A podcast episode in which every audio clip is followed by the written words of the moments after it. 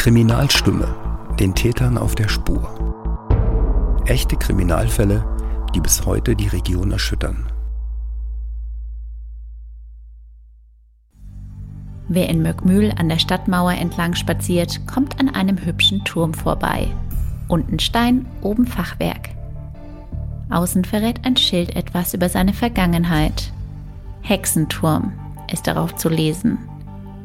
Im Inneren gibt es ein 5 Meter tiefes Verlies, das nur über eine kleine Öffnung, ein sogenanntes Angstloch in der Verliesdecke zugänglich war. Die heutige Folge führt uns zurück in die dunkle Vergangenheit von Möckmühl. Eine Zeit von Folter, erpressten Geständnissen und Hexenverbrennungen. Willkommen bei der Kriminalstimme, in diesem Podcast gehen Journalisten der Heilbronner Stimme echten Kriminalfällen aus der Region nach. Kriminalfällen, die die Region beschäftigt haben und noch heute beschäftigen. Mein Name ist Sarah Utz. Ich bin Redakteurin in der Online-Redaktion und stelle Ihnen einen außergewöhnlichen Fall vor, der sich im 17. Jahrhundert in Möckmühl zugetragen hat. Die Frau des ehemaligen Bürgermeisters Elisabeth Metzger gerät im Jahr 1666 in den Verdacht der Hexerei.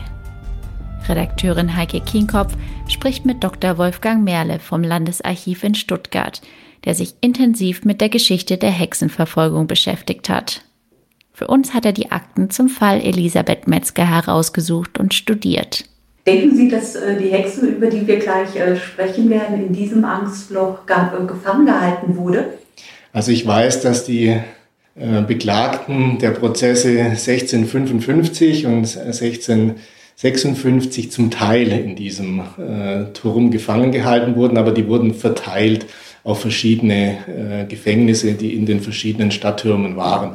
Und bei dem Prozess von 1667 ist es äh, mir nicht gelungen herauszufinden, wo die Beklagte da äh, gefangen gehalten wurde. Ich weiß es also nicht, okay. wo sie äh, war. Was ist aber eigentlich damals passiert? Äh, worum geht es in diesem Fall? Ja, es ist ein Hexenprozess, der eigentlich auf eine Weise entsteht, wie es vielleicht auch 100 Jahre vorher schon möglich gewesen wäre. Also das heißt, äh, es ist eine alte Frau, eine alte und auch als arm beschriebene Frau, äh, die nun in den Verdacht der Hexerei äh, gerät.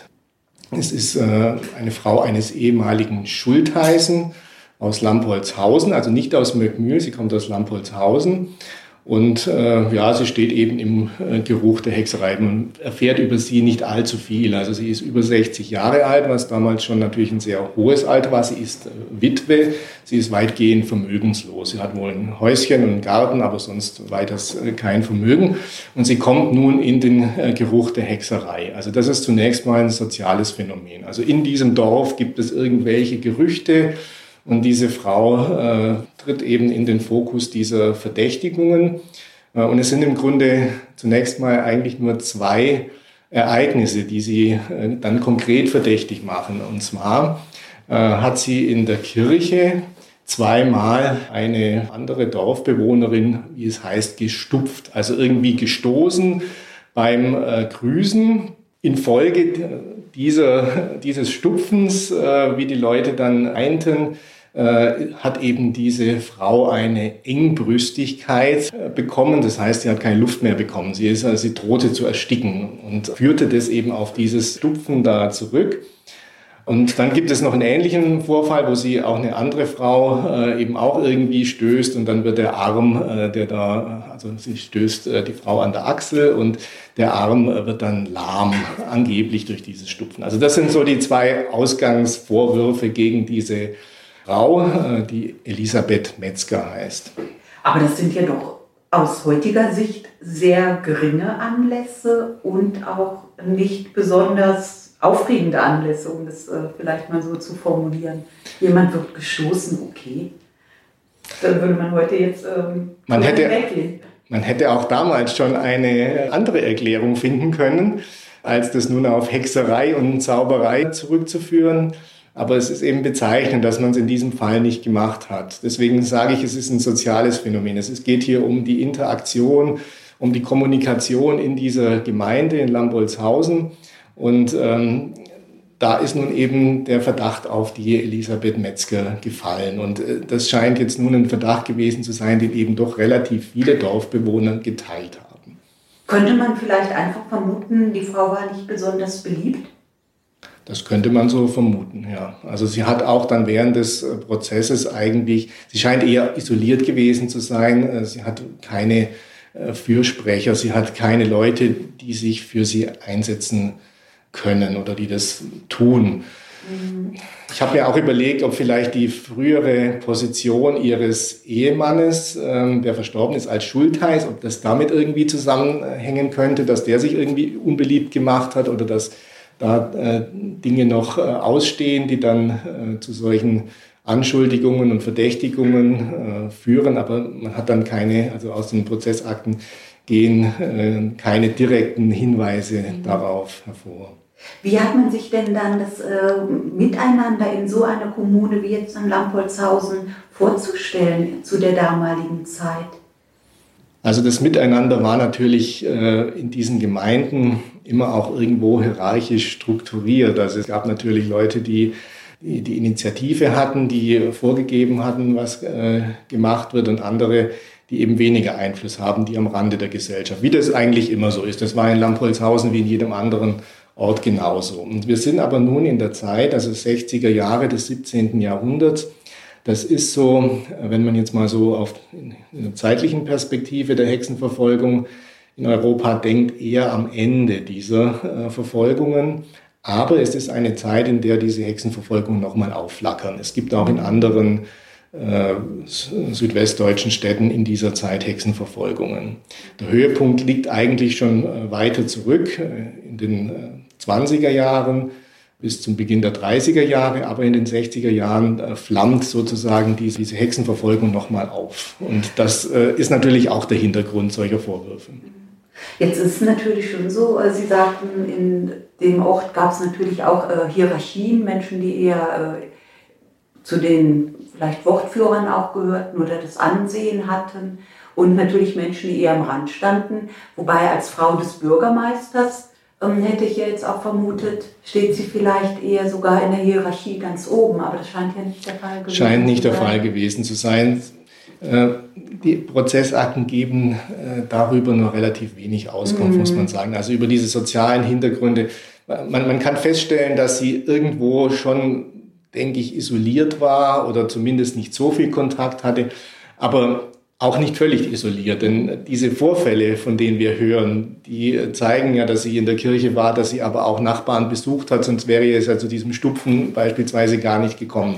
Also sie scheint irgendwo am Rande gestanden zu haben.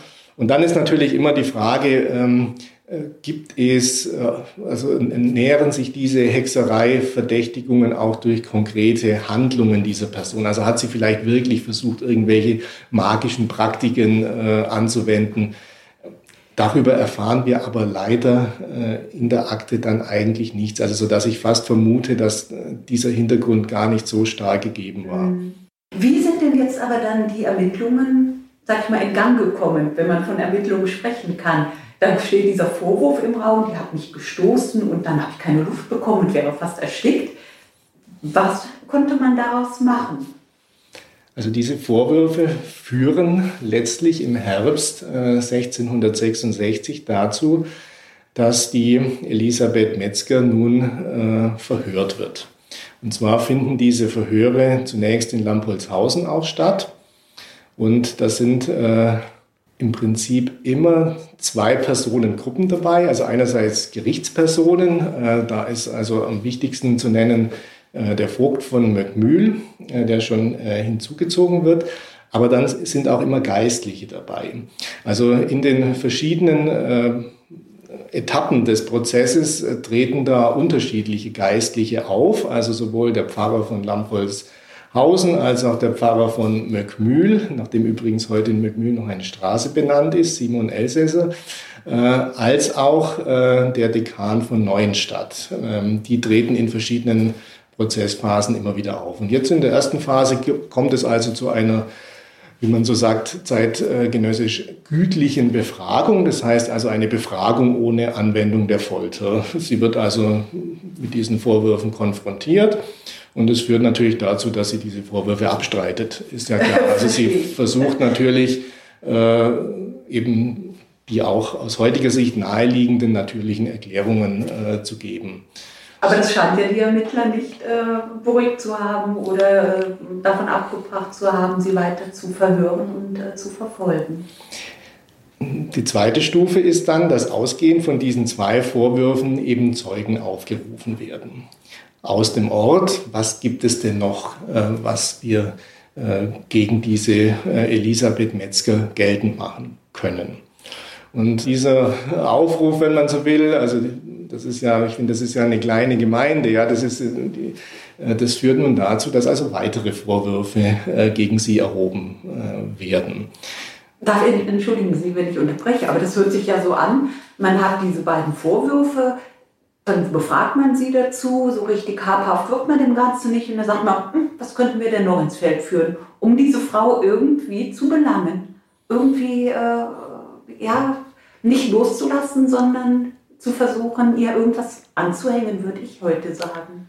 Das ist die große Frage der, der Hexenverfolgung auch, inwieweit diejenigen, die ermittelt haben, die Richter waren, die Ankläger waren, inwieweit die selbst von diesem äh, Superverbrechen Hexerei überzeugt waren oder inwieweit es eben auch um eine Instrumentalisierung ging, eben bestimmte Leute loszuwerden mit so einem äh, Verdacht zu äh, versehen und sie dann äh, letztlich mit einem Gerichtsverfahren zu überziehen und, und hinzurichten. Es gibt sicherlich beides. Okay. Und es ist aber im Einzelfall immer unheimlich schwer zu entscheiden, wie die Motivation äh, dieser Individuen, die damals gehandelt haben, äh, wirklich gewesen ist. Also ich würde jetzt auf der ersten Stufe erstmal sagen, ja, es ist ein Verdacht da. Vielleicht gibt es Hexerei. Es gibt in dieser Zeit an verschiedenen Orten, jetzt außerhalb Möckmühls und so weiter, gibt es äh, Hexereiverfahren. Jetzt müssen wir dem auf den Grund gehen. Gibt es denn weitere Indizien, äh, die dafür sprechen, dass diese Frau Metzger nun eine Hexe sein könnte? Und da wird dann nun eben im Dorf sozusagen herumgefragt und es treten eben neue, neue Indizien hinzu. Also sie hätte einem Sie hätte Kindern einen Apfel gegeben, denen ist es dann schlecht geworden. Sie haben sich, wie sich herausstellt, wie auch in den Akten drinsteht, eigentlich lediglich übergeben. Es ist weiter nichts passiert. Sie haben sich also übergeben. Der Apfel war vielleicht irgendwie schlecht oder Sie haben vielleicht vorher schon was Schlechtes gegessen gehabt und mussten sich übergeben. Aber das wird dann in diesem Kontext eben mit diesem Hexerei-Delikt in Verbindung gebracht. Dann äh, kommen andere Indizien hinzu, die also, äh, also diese ersten äh, genannten Indizien sind ja alle so im Bereich des Schadenzaubers. Mhm. Also das heißt, ich habe jemandem einen Schaden zugefügt. Aber es gibt dann eben andere äh, Indizien, die eher so ähm, aus dem Bereich der dämonologischen Hexenlehre stammen. Heißt, ähm, diese Elisabeth Metzger, die also immer in den Akten auch Jägerin genannt wird, ist nun vor Gericht und sie kann, obwohl sie weint, keine, äh, also bilden sich keine Tränen. Sie, sie, sie weint ohne Tränen. Das wird in den äh, Hexereiverfahren des 16. und 17. Jahrhunderts immer wieder als Indiz äh, gesehen für eine hexische oder verzauberte Person. Das tritt nun auch äh, bei ihr auf. Man kann das sicherlich aus heutiger Sicht psychologisch erklären, dass vielleicht unter so einem Stress dann einfach keine Tränen fließen, obwohl man weint. Aber das galt eben auch als Indiz dann letztlich. Und so sammelt sich so, kommt so eins zum anderen. Ähm, und äh, der Verdacht äh, in der Sicht der damaligen Ermittler konkretisiert sich. Aber das heißt, man hat weitere Indizien gesucht und dann kam es auch äh, relativ schnell zu einem Prozess. Ja, es kommt zu einem Prozess, allerdings relativ schnell muss man jetzt relativieren. Es ist dann zunächst Notwendigkeit in Württemberg, bevor man jetzt nun strafrechtliche Ermittlungen einleitet, also über, über diese Vorermittlungen hinausgehend, also bevor man regelrecht einen Prozess führt, in Stuttgart nachzufragen. Und zwar äh, werden die äh, städtischen Gerichte und die, die Gerichte im Herzogtum Württemberg vom äh, Oberrat, also einer zentralen Regierungsbehörde, überwacht.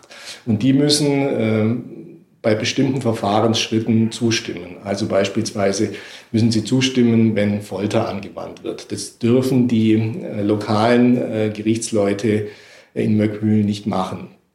Oder auch bei dann Urteilssprüchen müssen sie das absegnen. Wenn es ein Todesurteil ausgesprochen wird, muss sogar der Herzog zustimmen. Also der hat nämlich ein Gnadenrecht, er könnte also jederzeit Personen, die auch vor ordentlichen Gerichten verurteilt wurden, könnte er begnadigen. Also insofern kommt jetzt äh, Stuttgart ins Spiel.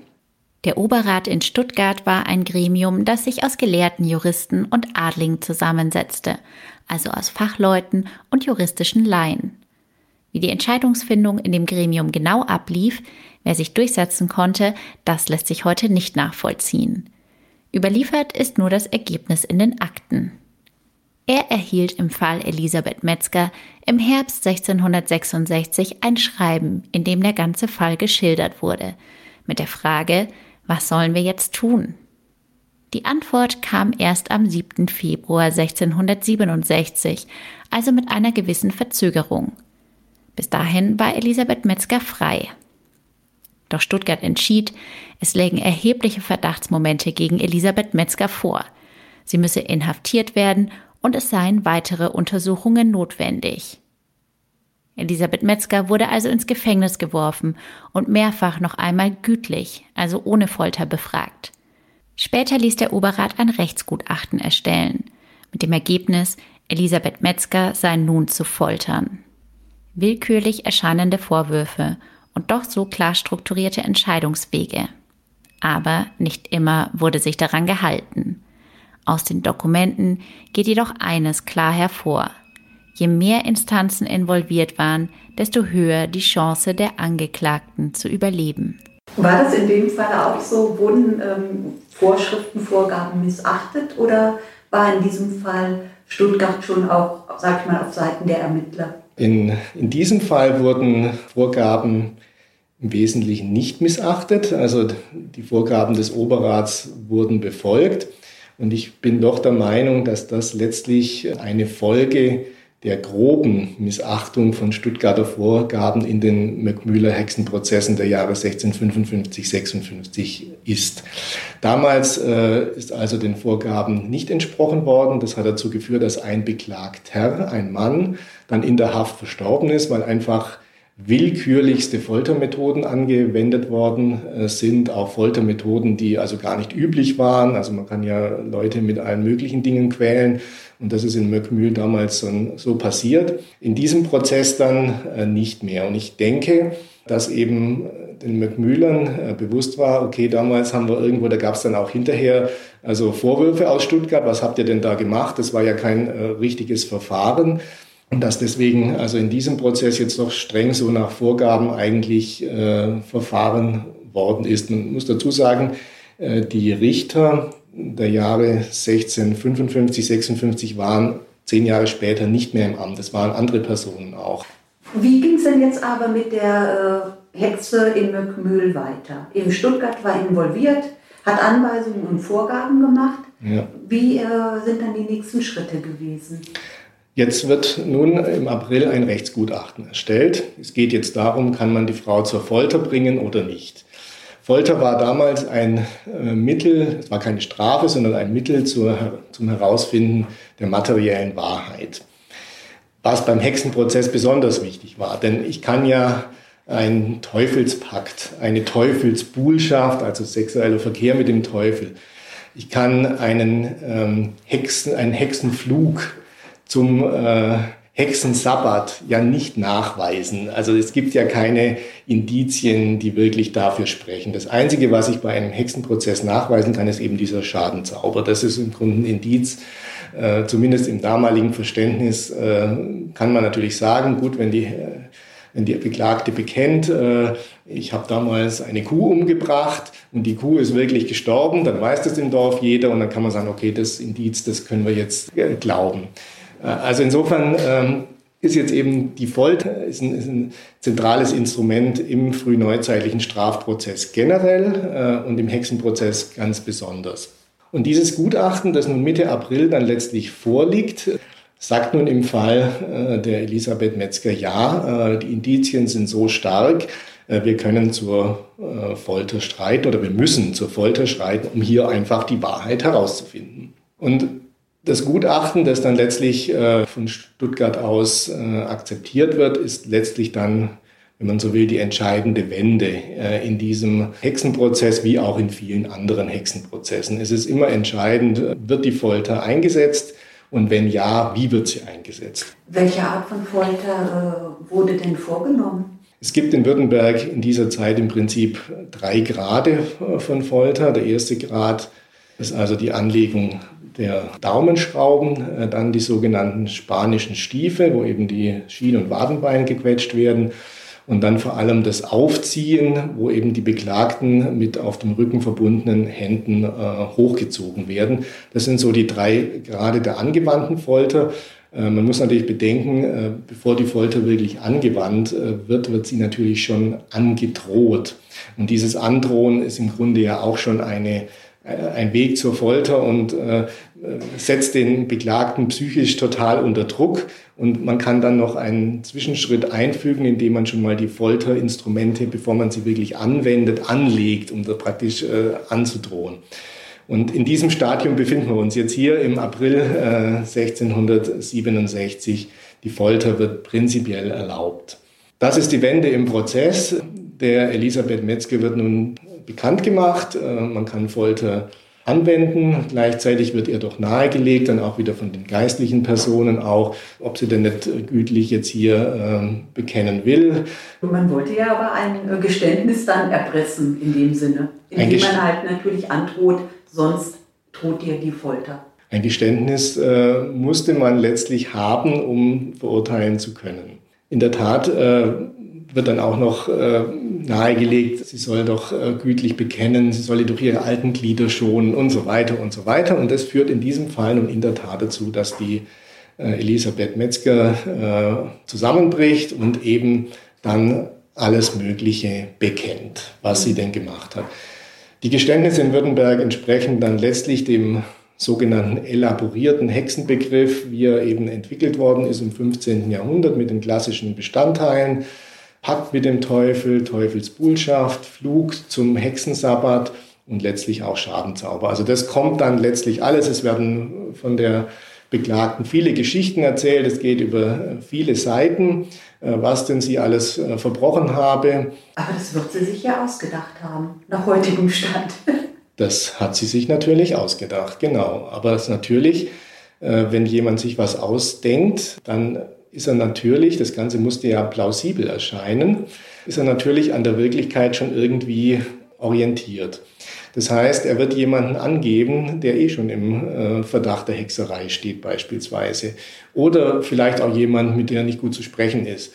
Ähm, das heißt, ähm, das ist nun das Entscheidende für den weiteren Verlauf auch äh, einer, eines Hexenprozesses beziehungsweise die Einleitung einer möglichen Hexenprozesswelle. Wer wird nun beschuldigt? Es geht nicht nur darum, Taten zu bekennen, sondern auch Komplizen zu benennen. Denn die Hexen sind ja in großer Zahl vorhanden nach der Vorstellung des Hexensabbats. Da müssen ja sehr viele Personen sein.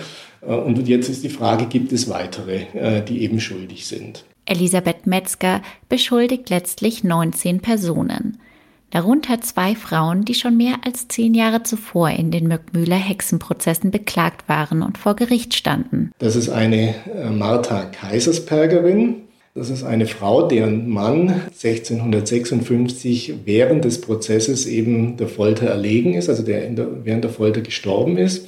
Und eine Maria Kaiser, eine Metzgersfrau, auch aus Möckmühl, beide aus Möckmühl. Und die werden nun vor Gericht gezogen, um eben zu überprüfen, wie plausibel die Vorwürfe sind. Man muss dazu sagen, also gerade gegen die äh, Maria Kaiser, diese Metzgersfrau, wurden also nach dem Prozess von 1655, Anfang 56, bevor sie entlassen wurde, und dann in den Jahren danach immer wieder äh, Anschuldigungen vorgebracht. Ähm, in den 60er Jahren, Anfang der 60er Jahre mal, da hat dann im Grunde der Oberrat gesagt, okay, man soll sie nur weiter beobachten, also jetzt erstmal nichts tun und jetzt kommt sie eben wieder in das Räderwerk äh, der Prozesse. Wenn solche Beschuldigungen nun vorlagen, mussten die also zunächst mal bestätigt werden und dann war eine sogenannte Konfrontation äh, vor Gericht vorgesehen. Das heißt also, diejenige, die die Beschuldigungen ausspricht, also in dem Fall die bereits verurteilte Elisabeth Metzger, wird mit der Beschuldigten konfrontiert, wird ihr gegenübergestellt und sie muss es ihr ins Gesicht sagen. Und dann wartet man im Grunde die Reaktion der Beschuldigten ab, was, wie äußert sich die nun äh, dagegen.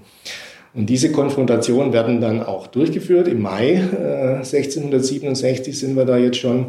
Und diese Martha Kaisersbergerin, äh, das ist dann eigentlich sehr interessant, um auch mal so ein bisschen die Folgen dieser Prozesse in den Blick zu nehmen. Die kommt also vor Gericht. Äh, in den Akten ist vermerkt, sie zittere schon ungemein. Ähm, Verständlich. Sie hat also riesige Angst äh, sagt, dass ihre Daumen eben durch die Anwendung der Daumenschrauben zehn Jahre zuvor bereits so geschädigt worden seien, dass sie sie praktisch gar nicht mehr gebrauchen könne. Und äh, behauptet dann zunächst, dass äh, das Zittern von der früheren Tortur käme. Das wird dann vom, vom Gericht eigentlich so relativiert. Nee, kann ja nicht sein. Wir haben ja alles so nach äh, Recht und Gesetz gemacht. Und äh, nachdem sie dann aus, Gericht, äh, aus dem Gericht draußen gewesen sei, hätte das ja auch aufgehört. So wird es dann in den Akten äh, notiert. Ja, diese Konfrontation äh, verläuft mit einem erwarteten Ergebnis. Natürlich, die, die beklagt werden, streiten es ab. Die andere bleibt dabei, weil wenn sie jetzt ihre Beschuldigung relativieren würde, würde sie gleich wieder gefoltert werden und man müsste das Ganze ja nochmal verifizieren. Also es ist eine, eine Situation, die äh, dramatisch ist. Also es gibt also in den äh, früheren Prozessen auch teilweise dann Szenen, also da, wo dann also die Beklagten ganz verzweifelt toben und auf dem Boden sich wälzen, was dann wieder als Indiz genommen wird, dass die doch irgendwie vom Teufel besessen sein müssen. Es kommt zur Konfrontation teilweise von, von engen Verwandten auch, die sich dann gegenseitig praktisch beschuldigen müssen. Aber es ist natürlich, äh, jeder versucht seine Haut zu retten. Ja, genau. Und nun äh, ist es eben so, dass ähm, die Frauen, die beklagt werden, zunächst mal wieder heimgelassen werden. Also die werden entlassen. Es geht dann in dem Prozess äh, gegen die Jägerin, also gegen die Elisabeth Metzger, dann noch ein bisschen hin und her in dem Sinn, als sie nochmal ihr Geständnis widerruft. Also sie ist so ein, so ein letztes Aufbäumen im Grunde äh, vor der drohenden Hinrichtung. Furcht und Schmerz hätten nur ihre Aussage bedingt. Äh, aber sie bricht natürlich dann unter Androhung der Folter gleich wieder ein. Das ist, das ist klar.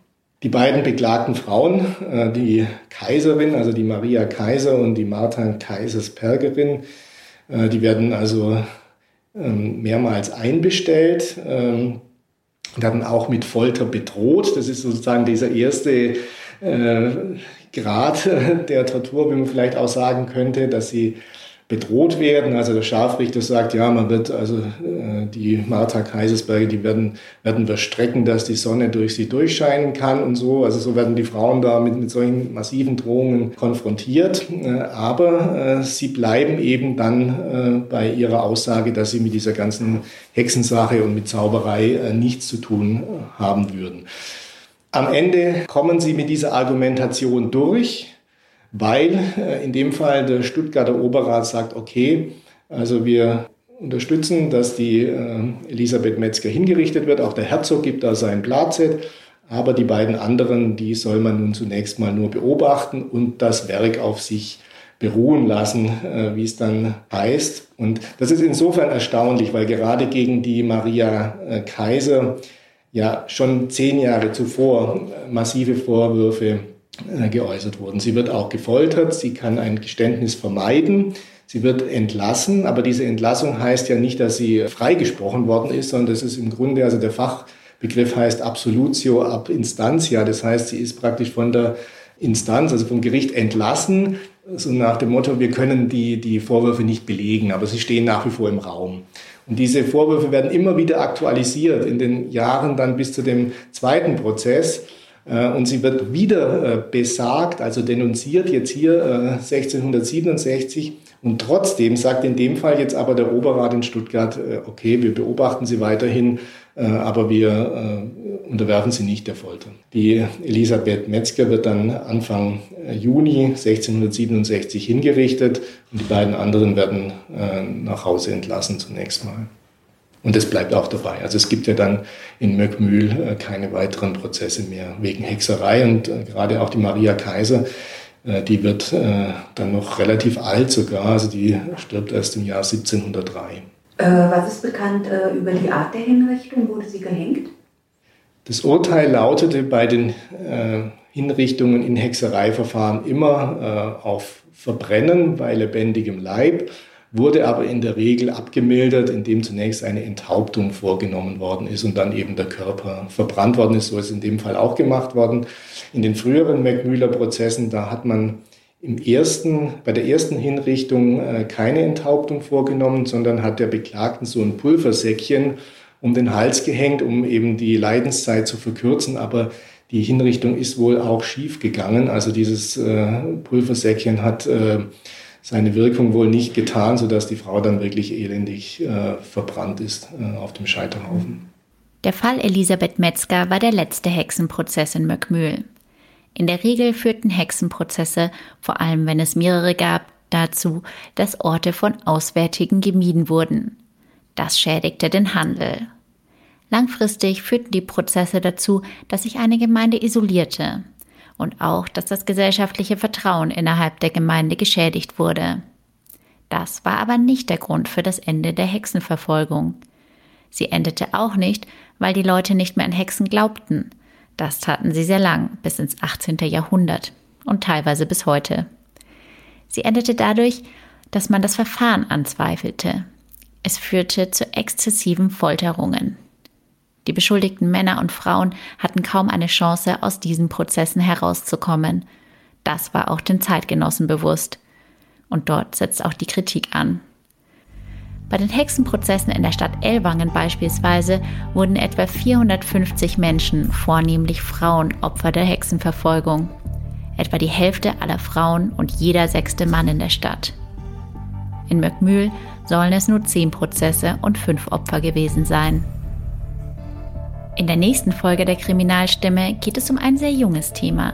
Polizisten mit ganz besonderen Fähigkeiten, die bei der Identifizierung von Straftätern helfen sollen. Sogenannte Super Recognizer.